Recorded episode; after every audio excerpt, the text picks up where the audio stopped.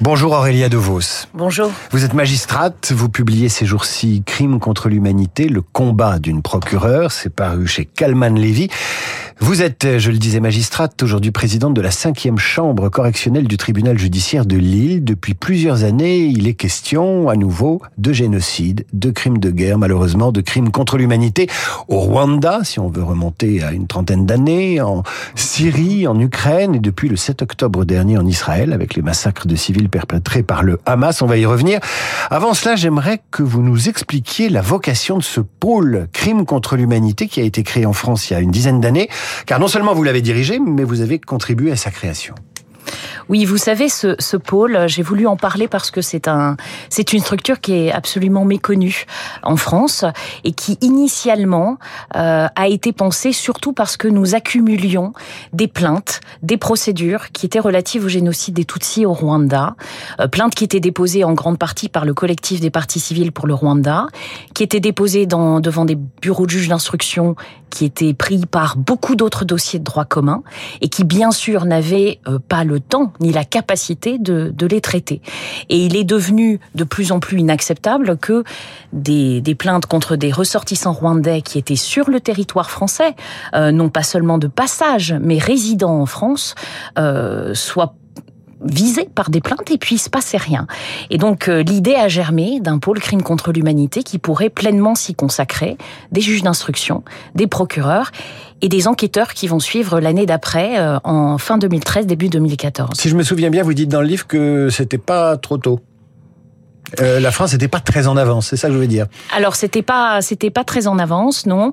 Euh, c'est arrivé un, un, peu. Alors il est jamais trop tard pour oui, voilà. faire, mais c'était pas c'était pas très tôt. Les premières plaintes c'est 1995.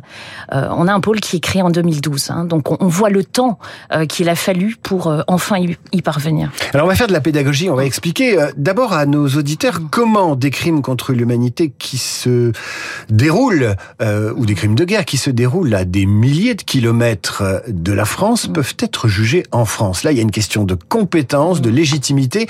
Quelles sont les règles qui font qu'un criminel de guerre qui a œuvré à l'étranger peut être jugé en France?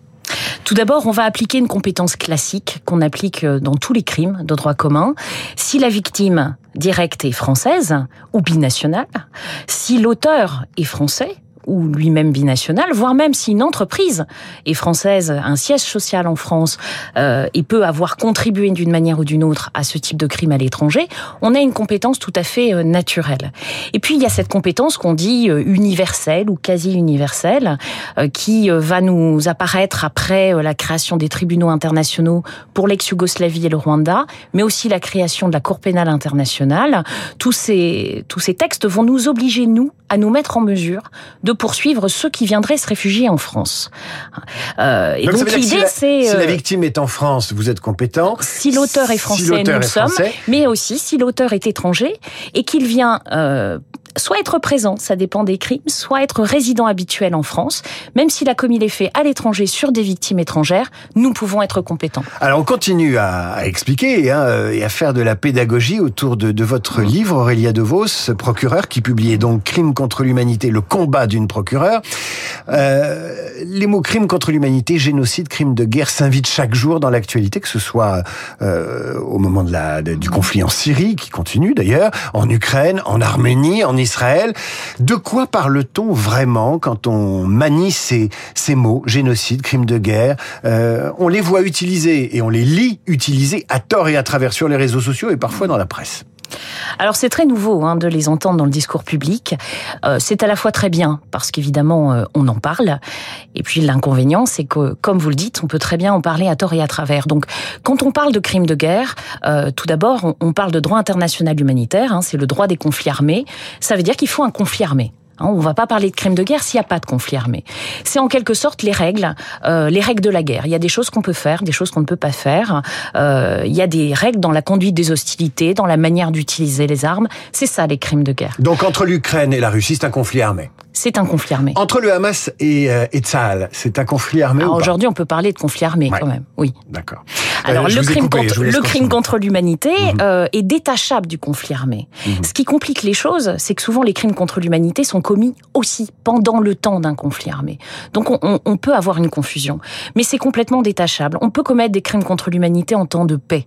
Le crime contre l'humanité, c'est un crime de droit commun qu'on connaît bien le meurtre, l'assassinat, le viol, euh, les tortures, les traitements inhumains dégradants, les disparitions forcées, mais qui sont commis dans le cadre d'attaques généralisées et systématiques en exécution d'un plan concerté contre une population civile qui est visée spécifiquement. Et si on vise cette population civile avec l'intention claire de détruire en tout ou partie un groupe déterminé, là on est dans le génocide. On va prendre un autre exemple pour clarifier encore les choses. Euh, cette juridiction, ce pôle, euh, s'est monté euh, à la faveur de dossiers qui concernaient le génocide rwandais. Le génocide rwandais était-il un conflit armé ou était-il un génocide dans une guerre civile qui a donné lieu à des crimes contre l'humanité? Là encore, ces notions se mélangent et elles, elles se mm. côtoient. Le Rwanda, euh, c'est une histoire complexe, bien sûr.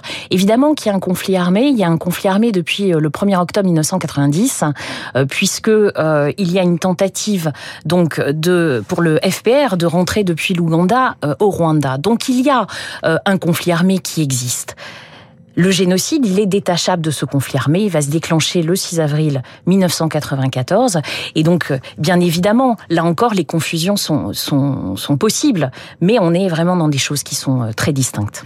Comment travaillent les magistrats? Comment vous avez travaillé? Comment ils enquêtent? Comment ils jugent ces crimes? C'est long, c'est compliqué. Euh, vous racontez dans votre livre que vous avez passé énormément de temps au Rwanda pour écouter des victimes, pour les convaincre de témoigner avec des traducteurs, des greffiers. Enfin, c'est euh, vous avez fait ça dans des conditions euh, euh, hum. presque de grands reporters, on peut dire les choses comme ça. Alors c'est long, c'est compliqué, c'est peut-être un petit peu moins compliqué pour le Rwanda parce qu'on a pu y aller, ce qui n'est pas toujours le cas. Hein. On pourrait parler de la Syrie, mais oui c'est long, c'est compliqué. et ce qui est compliqué, c'est que bien souvent dans cette compétence universelle, on part non pas du crime ou des victimes, mais on part de l'auteur qui serait sur le territoire français, qui est sur le territoire français. Et donc il faut remonter la chaîne d'un contexte qu'on ne connaît pas, d'une culture qu'on ne connaît pas, des crimes qui ne sont pas dans notre mémoire collective. Et c'est là que c'est très compliqué. Donc il faut déjà passer beaucoup, beaucoup de temps à absorber une grande compréhension euh, du contexte, parce que sinon on ne comprend pas ce que nous disent les gens sur le terrain. Donc pour le Rwanda, ce sont des mois, des années d'abord d'absorption euh, de tout cela, de toute cette connaissance pour pouvoir comprendre ce que les témoins vont nous dire pour la, Syrie, euh, pour les Yézidis, pour euh, d'autres contextes, on a voulu, et c'est grâce au pôle qu'on l'a fait, venir en amont euh, de cela, se préparer. On savait en 2012 que nous serions concernés par des dossiers sur la Syrie avant même d'en avoir. Donc on a voulu, et c'est euh, là encore grâce au pôle qu'on a pu le faire, se plonger dans les contextes, apprendre, euh, suivre la documentation, rencontrer des acteurs, toute cette galaxie d'acteurs dont, dont, je parle dans le livre, pour pouvoir nourrir notre propre connaissance. Parce que vous l'avez compris, hein, euh, ces crimes sont commis dans un certain contexte. Donc si vous ne comprenez pas le contexte, vous ne comprenez pas les crimes qui sont commis. Il y a un obstacle aussi, c'est la collaboration des systèmes judiciaires euh, de certains pays qui peuvent carrément vous empêcher de travailler. Vous avez, vous avez mis le doigt effectivement sur une difficulté importante. Sans la coopération, euh, cette justice ne peut pas, ne peut pas aboutir. La coopération, bien sûr, des, des lieux de situation, mais pas seulement. La coopération parfois des pays limitrophes où des euh, gens ont pu se réfugier et donc peuvent être des témoins potentiels. La coopération des ONG qui est variable, hein, puisque c'est pas toujours facile pour une ONG de coopérer avec l'autorité judiciaire. Et bien sûr, la coopération des agences de l'ONU qui sont euh, sur place, qui parfois même enquêtent, entre guillemets, et ont beaucoup d'informations et sont dans une sorte de euh, paradoxe euh, de la confidentialité de leurs actions et de la volonté, malgré tout, de participer à la justice. Donc, transmettre à l'autorité judiciaire, c'est parfois pas évident. Donc, vous dites que l'ONU est parfois un collaborateur zélé et parfois il peut être un empêcheur d'enquêter en rond. Ce qui est compliqué, c'est que l'ONU n'a pas une vocation judiciaire, mmh, euh, n'a jamais eu une vocation judiciaire, et pourtant, elle est de plus en plus dans toutes ces agences mobilisée par l'autorité judiciaire. Vous étiez sur place, vous avez des informations, pouvez-vous nous les transmettre? Et c'est pas toujours évident. On voit circuler en ce moment sur les réseaux sociaux, et notamment depuis le 7 octobre, date des massacres du Hamas en Israël, des vidéos tournées par des combattants du Hamas, en général des terroristes ou les soldats qui se livrent à ce genre d'exactions. Euh, ils ont tendance, tendance à pas montrer ce qu'ils font, à cacher. Là, ce qui est nouveau, c'est qu'il y a presque une revendication de l'horreur. Comment ça percute votre science euh, judiciaire? Alors l'image, de toute façon, euh, est devenue une nouvelle donnée. Et ça, ça a commencé beaucoup avec la Syrie, euh, où l'image est une donnée et l'image, euh, elle peut être tout et rien à la fois, et elle peut être même très dangereuse puisqu'elle peut être parfaitement manipulée. Donc le travail de fiabilisation, de crédibilisation des images, c'est déjà un travail supplémentaire qui nécessite des moyens en tant que tel. quand on a dit ça, effectivement, vous pointez sur le, le fait qu'on filme soi-même ses propres crimes. Là, on, on l'a vu avec euh, Daesh, hein, qui filmait ses propres crimes. En fait, c'est le, le, propre du groupe euh, à caractère terroriste, puisque si vous voulez intimider ou euh, terroriser, encore faut-il que votre crime soit connu. Et donc, c'est là qu'on voit une différence avec d'autres criminels contre l'humanité, par exemple, qui euh, souvent cachent leurs crimes. Les nazis ont eu, à partir de 1944, des velléités de cacher le génocide, de le, ouais, de le dissimuler. Oui, on a, on a normalement, quand on est un criminel contre l'humanité, la volonté de le dissimuler, euh, comme ça a été le cas au Rwanda, quand on le dissimule derrière un double langage euh, ou des traces, des preuves qu'on fait disparaître. Là, on est face à, à des groupes qui veulent revendiquer euh, leurs crimes. Donc, c'est à la fois un élément de preuve, mais bien sûr, il faut, il faut le prendre avec euh, circonspection. Sur ce qui s'est passé le 7 octobre, on parle déjà de crimes contre l'humanité, sur ces massacres du, du Hamas en, en Israël. Alors évidemment, du côté palestinien, on parle de génocide sur Gaza. Est-ce qu'il est trop tôt pour utiliser ces mots par rapport au temps judiciaire, par rapport au temps de l'instruction, où on peut déjà parler de, de, de ces notions, évoquer ces notions?